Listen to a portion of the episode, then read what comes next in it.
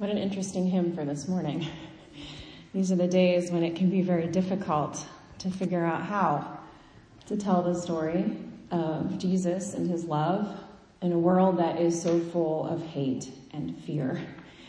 And I think that it is important for us to sit with that tension today, that tension of knowing the great love, the great grace that we have been shown, that we have been asked to then share with those around us, but the great sadness that we feel when something happens like yesterday's tragedy in Squirrel Hill. And so sit with that today. That tension of how even in the midst of such great violence um, and loss of life do we tell the story.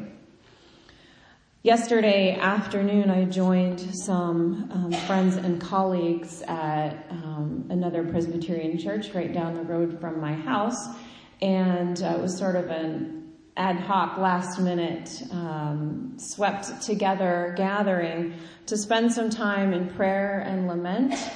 Um, and also to fold paper cranes. A couple people have asked where these cranes came from today. And uh, we folded bunches and bunches of these. There were, I think, 10 different faith communities represented at, at this crane folding prayer cry fest. And uh, each, each person then took some back for their own congregation to pray over. And these will then be sent to the congregations at the Tree of Life Synagogue as a sign of peace and solidarity with them. And I would like to read to you the letter that was then crafted by those who joined together yesterday that will be sent on behalf of each and every one of these communities. Um, I was fully confident signing it on your behalf. Don't worry, there's nothing heretical or controversial at all in this letter. It is simply a statement of love and of peace. And so let me share that with you now. To the congregations of Tree of Life Synagogue, the horrific violence and loss you have experienced has shaken faith communities across Pittsburgh. Our hearts are broken in grief for your loss. We have distributed boxes of cranes to communities affected by tragedy across the country as a sign of peace and reconciliation and unity. The origins of the paper crane go back to the aftermath of the dropping of bombs at Nagasaki and Hiroshima during World War II. We share these with you in this time of tragedy and grief to let you know that you have many faith communities standing with you in solidarity. We send them in the hope and assurance that hate does not have the final word. Shalom. Signed Community of Oakland, Community House Presbyterian Church, Emsworth Presbyterian Church, Grace Memorial Presbyterian Church, Hot Metal Bridge Faith Community, Mount Troy United Church of Christ, Riverview Presbyterian Church, Sanctuary Faith Community, St. Andrew's Presbyterian Church, Mosaic Community Church, and Wexford Community Presbyterian Church. I would like to join together in praying over these. If you are able, please join me in circling around the communion table. I will stay right here to read the prayer. We can kind of gather around and join hands and spill over the edge of the um, the pulpit area here. If we need to make two circles or a weird shaped circle, that's okay few folks can come up here and join Jean and I up here if you like. We kind of need someone like right here if someone wants to fill in.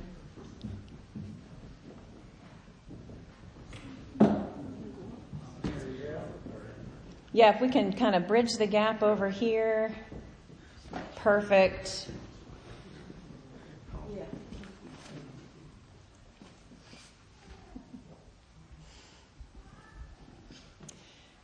Sorry. I wasn't sure. There we go. All right. Yeah, our circle has a leg, but that's okay. We're all joined together. Let's pray. Lord, we know your power, your promises, and your presence.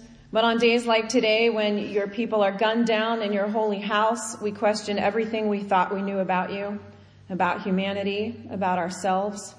How can such hate fester and plot, destroy, and kill? How can those created in your image and called good commit such horrendous acts? How have we gotten to this place? And where do we go from here? Lord, help us. Help us rise up and resist evil with all of our heart, soul, mind, and strength. Help us confront the hate within and without that is overtaking our land. Comfort, oh comfort your people, Lord. We beg for an outpouring of compassion and love to overwhelm the scourge of violence besetting our community. May we relentlessly speak up for and reach out to our Jewish brothers and sisters and all of those reeling in fear as they simply go about their daily living. Grant us the courage, the will, and the stamina to live every day with faith, hope, mercy, kindness, and justice until crying and mourning and death and hate are no more. We pray in the name of our Savior, a Jewish man from Nazareth, Jesus Christ, the Prince of Peace. Amen. Thank you, friends. You may be seated.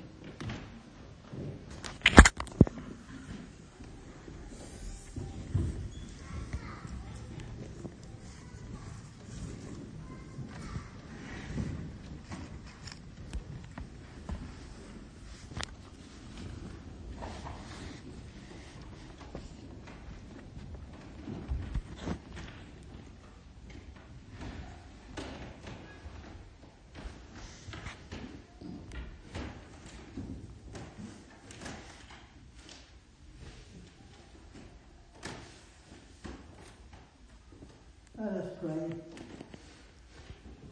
Guide us, O God, by your word and spirit, that in your light we may see light, in your truth find freedom, and in your word discover peace. Through Jesus Christ our Lord. Amen. Amen. As uh, Pastor Cruz has said earlier, there are different scriptures to be read this morning are the ones you see in the bulletin, so forget those. And the first is from the Psalms, Psalm 34, selected verses. I will extol the Lord at all times. His praise will always be on my lips. My soul will boast in the Lord. Let the afflicted hear and rejoice. Glorify the Lord with me. Let us exalt his name together. I sought the Lord, and he answered me. He delivered me from all my fears. Those who look to him are radiant. Their faces are never covered with shame. This poor man called, and the Lord heard him. He saved him out of all his troubles.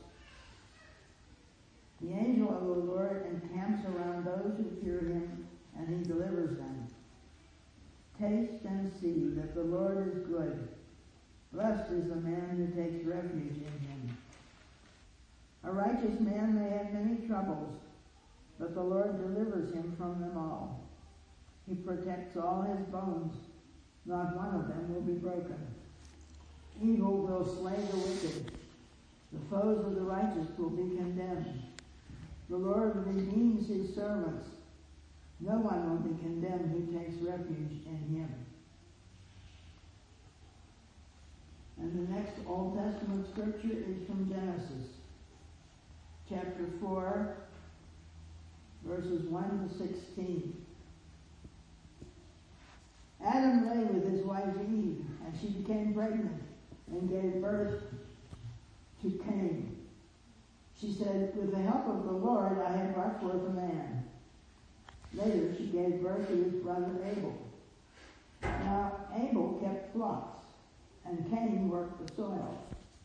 In the course of time, Cain brought some of the fruits of the soil as an offering to the Lord. But Abel brought fat portions from some of the firstborn of his flock. The Lord looked with favor on Abel and his offering, but on Cain and his offering he did not look with favor. So Cain was very angry and his face was downcast. Then the Lord said to Cain, Why are you angry? Why is your face downcast? If you do what is right, will you not be accepted?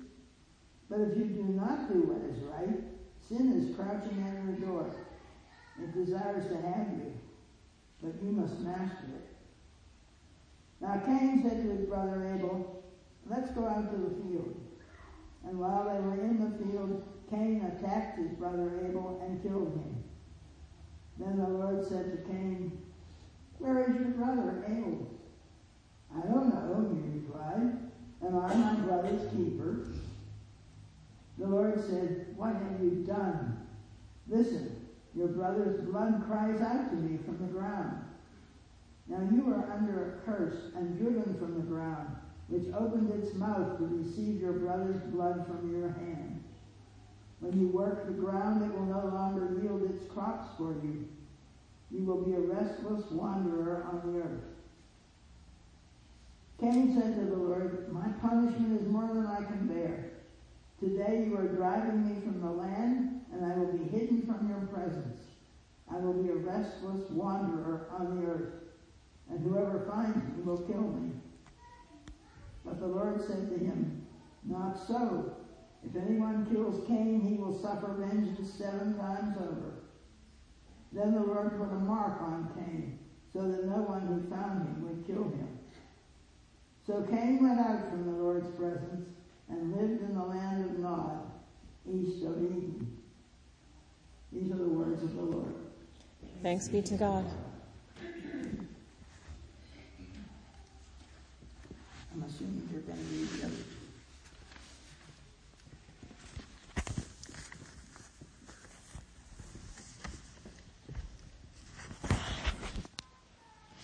Our epistle reading this morning comes from 1 John chapter 3 verses 11 through 24. For this is the message that you have heard from the beginning, that we should love one another. We should not be like Cain, who was of the evil one and murdered his brother. And why did he murder him? Because his own deeds were evil and his brother's righteous. Do not be surprised, brothers, that the world hates you. We know that we have passed out of death into life because we love the brothers. Whoever does not love abides in death. Everyone who hates his brother is a murderer, and you know that no murderer has eternal life abiding in him. By this we know love, that he laid down his life for us, and we ought to lay down our lives for the brothers. But if anyone has the world's goods and sees his brother in need, yet closes his heart against him, how does God's love abide in him? Little children, let us not love in word or talk, but in deed and truth. By this, we shall know that we are of the truth and reassure our heart before him. For whenever our heart condemns us, God is greater than our heart, and he knows everything. Beloved, if our heart does not condemn us, we have confidence before God. And whatever we ask, we receive from him because we keep his commandments and do what pleases him. And this is his commandment, that we believe in the name of his son, Jesus Christ, and love one another just as he has commanded us. Whoever keeps his commandments abides in God, and God in him. And by this we know that he abides in us, by the Spirit whom he has given us. And finally, our gospel reading this morning comes from the gospel according to John chapter 11, verse 35. Jesus wept. This is the word of God for the people of God. May the words of my mouth and the meditations of each of our hearts be pleasing and acceptable to you, O God, our rock and our redeemer. Often when there is an international or national tragedy, a natural disaster, a terrorist act, I will address it in the prayers, maybe mention it in my sermon or in the witnessing God at work portion of the service. But yesterday, a terrorist hate crime was committed in our own city. The Tree of Life Synagogue is right down the street from the Presbyterian Church where my in-laws worship. Many of our friends and family live in that neighborhood or nearby neighborhoods. My 12 year old daughter's cello camp went busking just down the street from that synagogue just this summer. A friend of mine said that there were heavily armed SWAT officers running down her street yesterday morning. The neighborhood that Mr. Rogers once graced with his residence was home to what is thought to be the deadliest attack on Jews in U.S. history. 11 people are dead and six severely injured. 11 Pittsburghers dead and six more severely injured. 11 of our neighbors. 11 beloved creations of God lost because of racism and anti-Semitism. When things like this happen in our own backyard, we have to extend more than our prayers. It's not that prayer isn't important. It's that we are fully capable of offering so much more. When this sort of mass hate crime visits our own home, we must get up and take a stand because this is against everything our scripture tells us matters most. I am happy to sit down for coffee this week and tell you exactly how I feel about gun control and mental health care in our country, but that's not what this is about. Not today. Those discussions are band-aids at best. Today, what this is about is that we have become such a hateful, divided, unholy people in our culture that someone would think it's not only okay, but that it is their mission, their calling in life to go mow down more than 20 people in the middle of their house of worship during a worship service. There are very practical ways to mitigate the effects of evil in our neighborhoods for sure, but that alone does not stamp out the effects of hate and fear and violence. The real problem is that we are completely comfortable allowing hate and fear to run the show if it means we don't have to step out and spend some time outside of our comfort zone. This division and hate is nothing new. We see in scripture that it's been happening since the dawn of time. As far back as human memory goes, we have been killing each other for no good reason. Cain didn't have the sort of offering that God was asking for, and God favored Abel, who had the sort of offering that God was asking for. In other words, Abel saw favor because of his righteousness, and Cain did not. Instead of figure out what needed to change in his own heart and actions and attitude, Cain opted to act out of hate. What I find fascinating about God's response to Cain is that while there are certainly consequences for Cain's actions, God's response is not to return Cain's violence with more violence. God's response is to disallow violence as a reaction to Cain's violence. I can't think of a more powerful example of this refusal to meet violence with violence than the response to another mass shooting in another place of worship just over three years ago. In June of 2015, another white supremacist carried out a terror act as a group of righteous people were worshiping together in Charleston, South Carolina. Nine people died at Bible study that night in that mass shooting. Nine people walked into their church that night to study God's word and they never walked out again. There was so much rage against the perpetrator of that massive hate crime, but it wasn't from the families of those who died. Rather than continue the cycles of hate and retribution, rather than calling for the death penalty or more violence or more force, they responded with love. To the man who brutally shot and killed their mothers, fathers, sisters, brothers, children, grandparents, they said, I will never be able to hold her again, but I forgive you and have mercy on your soul. You hurt me, you hurt a lot of people, but God forgives you and I forgive you.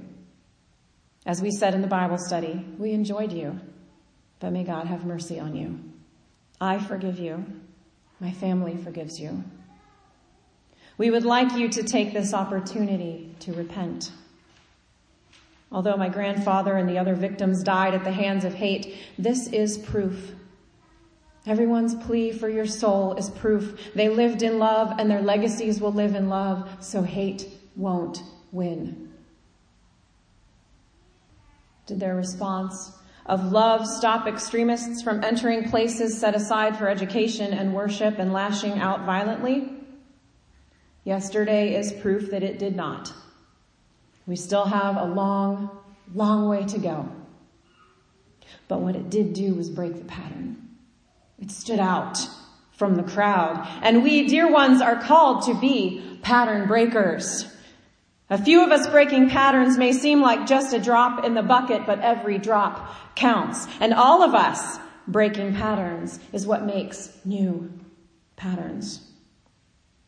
I already said that this is not primarily about gun control or mental health or any of the other rote arguments we stage after a tragedy like yesterday's.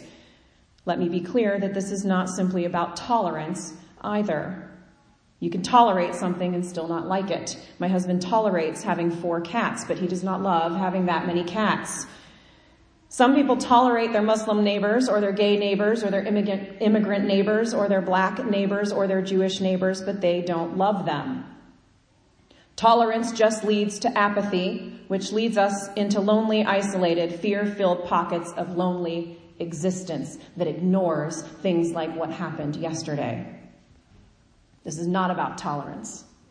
This is not about gun control. This is not about mental health. This is about love. In the words of the great Martin Luther King Jr., hate begets hate. Violence begets violence. Toughness begets a greater toughness. We must meet the forces of hate with the power of love. The gist of the sermon I was going to preach today and threw away last night and I'm not preaching right now is that one of the things that gets in the way of our living out our calling is being too busy. Sometimes even too busy doing things that seem like the right thing to do. We have to get off our comfy sofas, put off our date nights and our lazy afternoons and whatever else we had planned and meet the forces of hate with the power of love. I know this city. I know Pittsburgh. And I know that it has so much love to give. I know you all, and I know that you have so much love to give. We have so much more love to give than there is hate in this world. We just have to get up and give it. So here are some things you can set aside your busy lives for this week that will make a real difference and that will help the light of love and peace shine in the world around you. You can donate blood. Anytime there are this many traumas, medical traumas in one place, the blood banks get low. I know that Triumph Church Hall on Mount Nebo Road is setting up a blood bank you can go to the Red Cross's website to find out when and where you can donate blood. Talk to me if you need help signing up. I will sit with you after church on my computer and sign you up for a time and a place to donate blood. You can donate money. Again, if you don't know how to do this online or you need help with it, I will sit with you after church on my computer and do this together. The local Muslim community was the first on the ball, as far as I could tell from social media, with collecting money to cover funeral costs for victims, and you can make donations at launchgood.com slash synagogue. You can donate to the Jewish Foundation of Pittsburgh to help support our city's Jewish community and their worship and heritage. You can pray in community with others. Again, I will drive you there myself or call you a cab or an Uber or a Lyft if a ride is a problem. There are no excuses here. We will get rid of all those excuses. The Pittsburgh Community Gathering in the shadow of October 27th shooting at the Tree of Life, Dor Hadash, and New Light congregations will be held at Soldiers and Sailors Memorial Hall at 5 p.m. today. Soldiers and Sailors in Oakland, 5 p.m today. They must be expecting one heck of a turnout because they are opening the doors at three. This gathering will include remarks from the rabbis of Tree of Life, Dor Hadash, and New Light congregations, as well as from elected officials and interfaith religious leaders. Let's gather together in support of our grieving neighbors, rebuilding beloved community. Again, I know Oakland is not pleasant to drive in. I have a large minivan and an extra car. We'll get you there. Call me. Also today at noon, there will be an interfaith prayer gathering at Temple David on Northern Pike in Monroeville, sponsored by the Monroeville Interfaith Ministerium. You have plenty of time to get there after church this morning if you would like to go. I have the address. I would drive you there, but I will be at St. Andrews encouraging them to do the same things I am encouraging you to do right now. But we'll find you a ride. We'll call you a cab. We'll call you an Uber. And especially speak up. Do not be silent. If you hear someone make a racist or anti-Semitic comment or joke, call them out on it. I heard a great response lately too. If you're not quite sure what to say in those moments, you just say completely deadpan, I don't get it. Could you please explain it? And then watch them slowly realize what they have just said. If you see someone harassing another person because of their race, religion, gender, or other, please get involved. Stand up for them physically if you can, or if you can't, call the police. Hate crime is a crime. It is a serious crime. Harassment is a crime.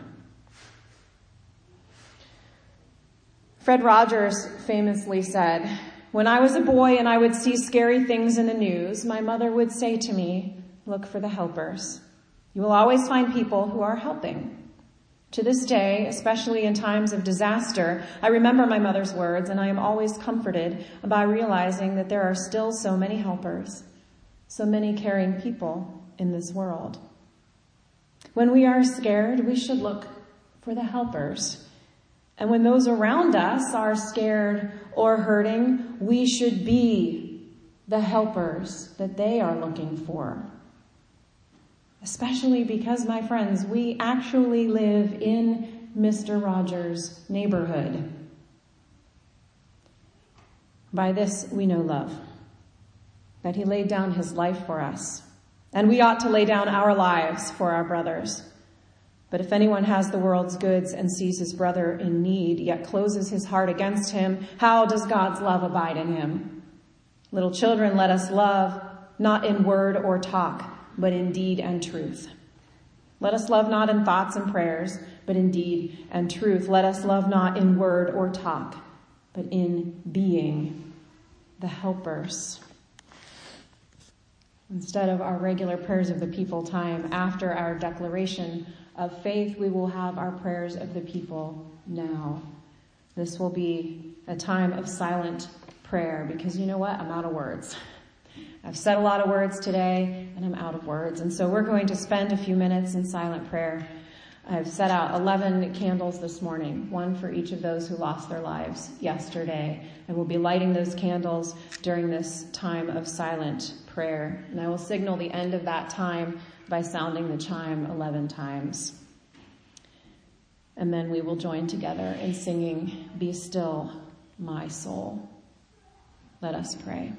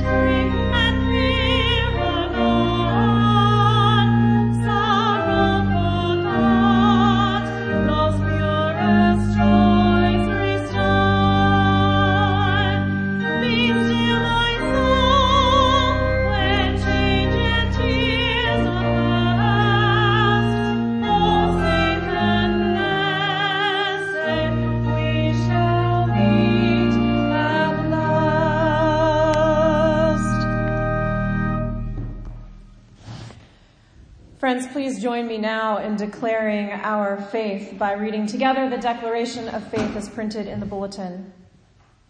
We believe in God the Father, Son, and Holy Spirit, who gathers, protects, and cares for the church. We believe the church is one worldwide communion of saints called from the entire human family. We believe the church is the single belief, community of believers reconciled with God and with one another. We believe that through the working of God's Spirit, unity is a binding force, and also that we must seek this unity, which must become visible to the world. We believe that the sin of division, separation, and hatred between people and groups has been conquered by Christ we commit ourselves to protecting the unity of the Church Universal. We pledge to make this unity active in all of our words, thoughts, and deeds. You may be seated.